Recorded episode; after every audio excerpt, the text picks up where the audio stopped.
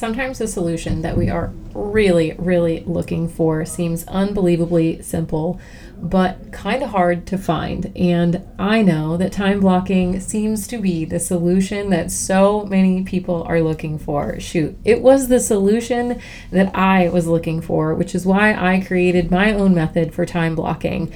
But actually getting started with something that seems so unbelievably foreign, not a lot of people around you are doing, and you've never even tried before can be really, really stressful, a little bit scary, and sometimes a bit overwhelming. So that's why inside of today's episode, I'm giving you some new things to think about when it comes to implementing time blocks, and specifically, my specific method of time blocking.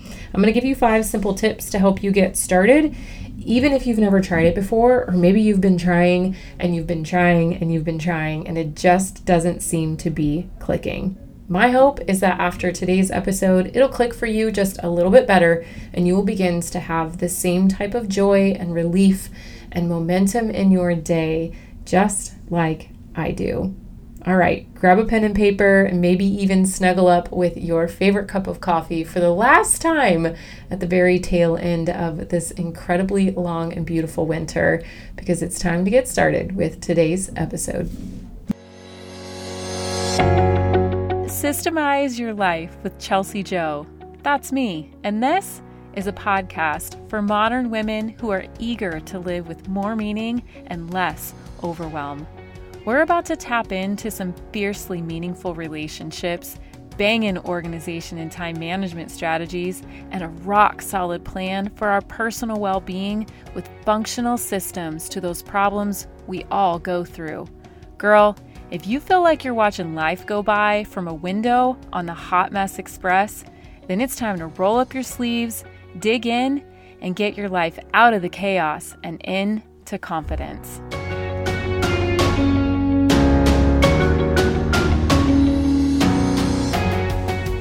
Lot of times, whenever I start these episodes, I like to give you a story or I like to tell you something fun and new that's coming up. I like to expose you to an opportunity or something that I'm really excited about. And I thought long and hard about one of the experiences that I had had all of those years ago when I first started time blocking. And it has been a long time. It's probably been, I'd say, about six years since I started using my own method of time blocking. And the reason why I started it from the very, very, very beginning was because I was juggling so much and I was trying to do so many things at the same time. I had a brand new baby, I had a brand new marriage.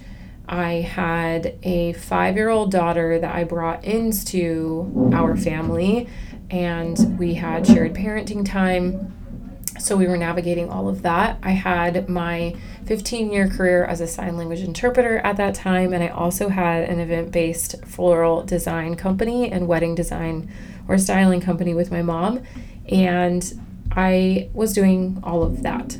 I was doing all of those things while really caring a lot about you know, keeping my house clean and impressing my new husband and feeding him all of the meals that he'd always dreamed his wife would feed him and me trying to keep myself sane and nursing a baby 24 7 it was just a lot. There was a lot going on and i had friendships and i wanted to make it to yoga and really just be able to do all the things and do all of them well.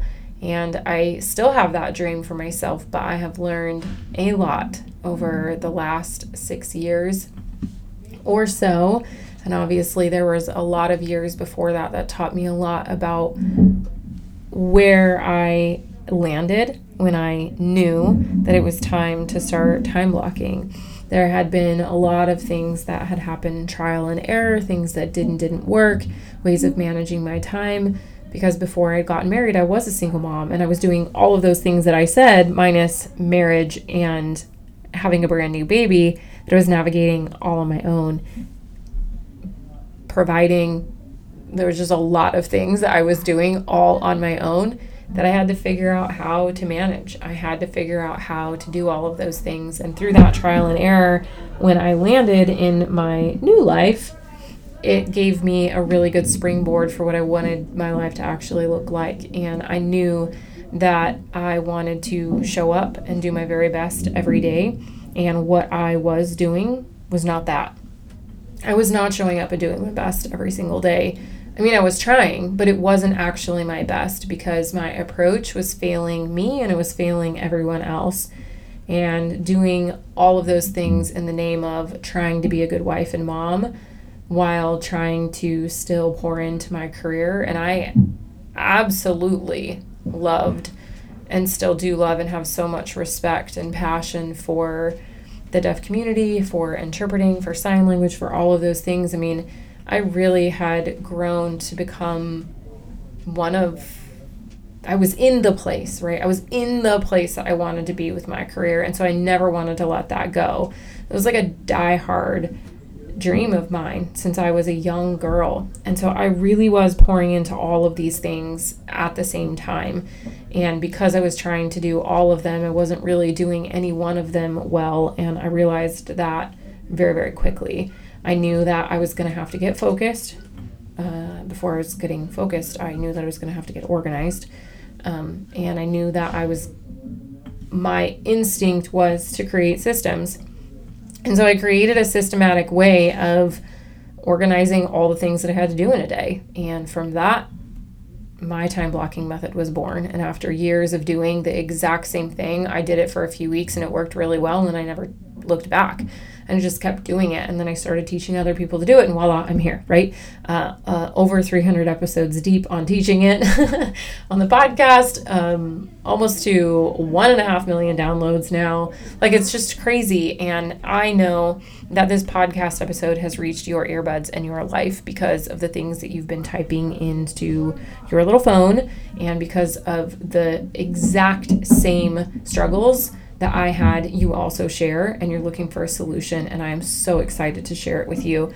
Today, these are tips for getting started or for helping you, if you've already gotten started, feel like you can grasp this concept of time blocking just a little bit better because it truly was the thing that started everything, that changed everything. And I am real almost borderline obsessive with time efficiency.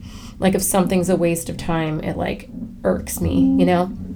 So that is where this like love of what I teach and my sincere passion for systemizing time really comes from. But let's look at the five tips that I have for you today. Tip number one when getting started with time blocking even if you've never tried it, even if it's super foreign, even if you're like, this is not okay with me, don't put me into a mold. I'm a free bird. You can't make me. This will never work. My family's too crazy. I have too much going on. Trust me, I've heard it all. I sit on all the coaching calls. I work with all the people, hundreds and hundreds and hundreds and hundreds and hundreds of people. I've heard it all. And I promise you, if you just open your mind and your heart a little bit, you can commit to this and it will help you. So, the first thing uh, or tip is being okay with the fact that not everything is going to live in the right block for a while. This whole tip here pretty much boils down to you've got to throw your perfectionism out the window. When you're starting anything new, it's not going to be exactly the way that it will be in four months or four weeks or four days or four years from now, right? I am really a true walking testimony to that. I was born and lived most of my life all the way up until probably two, three years ago as a perfectionist. And I have forced myself and catapulted myself into multiple environments, opportunities, situations where I was, I felt ill equipped. I was not, but I felt ill equipped. I felt as though what I was doing was not it it wasn't right, it wasn't good enough, it wasn't going to work because it wasn't perfect. And although I never said those words, that's what it really had boiled down to. And you too are likely or could be struggling with any anywhere on the spectrum, right? Like a small dose of this, a heavy dose of this, maybe this really speaks to you, or maybe just every now and then you feel a little bit of this in your life. So just make sure that as you go through and you start setting up time blocks in your life, that if something happens inside your time block that you're like, well, shoot, it's not the right block for that, you know, screw it, my whole day's ruined. No, it's not. It's okay. That's part of the process. You just take that information, you learn from it, you use it as what I like to call data. Let's do some data collection and then learn from it and move on. That's the only way that you're going to get better at it. That's the only way that you're actually ever going to be able to live with inside of more refined time blocks is if you allow yourself to live through some messy ones in the beginning. Number 2, here is another tip. Try starting with one block of your day and then slowly adding on block by block on top of that. No one ever said that you had to build this entire thing all at once. And you may be very black or white, all or nothing. I have to do it exactly how I want it, the whole thing right now, or I'm never going to do it. And it's very panicky and it's very stressful. There's a lot of anxiety, there's a lot of control in there, and there's just a little bit of a freakazoid that wants to come out. And I get it. I feel her. I know her too. But give her a name that you don't like and call her out when she comes up and tell her, not today, Sally, Susie, whatever her name is for you, right? Because it's okay if your morning routine block is amazing and then every other block is the chaos that ensues every other day of your life. That's okay. Or maybe it's your nighttime routine block, um, or maybe it's your PM block. Like, whatever it is, it's okay to just tackle one block at a time. Tip number three is use my five block method. you may be coming to this season of life and this specific episode with a lot of exposure to time blocking in general. I am very aware that Pinterest and Google and lots of other podcasts and blogs are littered with time blocking. Just Google it, there's thousands of hits on the internet. Videos, I mean, it's endless the content that's out there. But what I have to say is that my five block method works really, really well. I am unbelievably confident in its ability to work for 98% of the American and like American culture communities, right? Um, the way that we live, if you are living like most traditional, developed, you know, highly busy, want to be productive. Like if you're living in that fast, fast-paced world where it's like go, go, go, do, do, do, and you've been conditioned by that, my five block method is going to be the solution. Okay. I strategically designed it to be the key to all the problems that we face when we are inundated with those things. That's why I have to practice it every day because I am daily being conditioned by what I see uh, all around me that I need to do more, that I needs to accomplish more, that I needs to XYZ. That's the exact same thing that you are experiencing and that you are feeling. So uh, these this method and my five block method specifically which you can get full access to over at chelsijo.co. There's a button at the top right corner that says free. Click on it. You can get access to my workbook. It goes through the whole thing, right?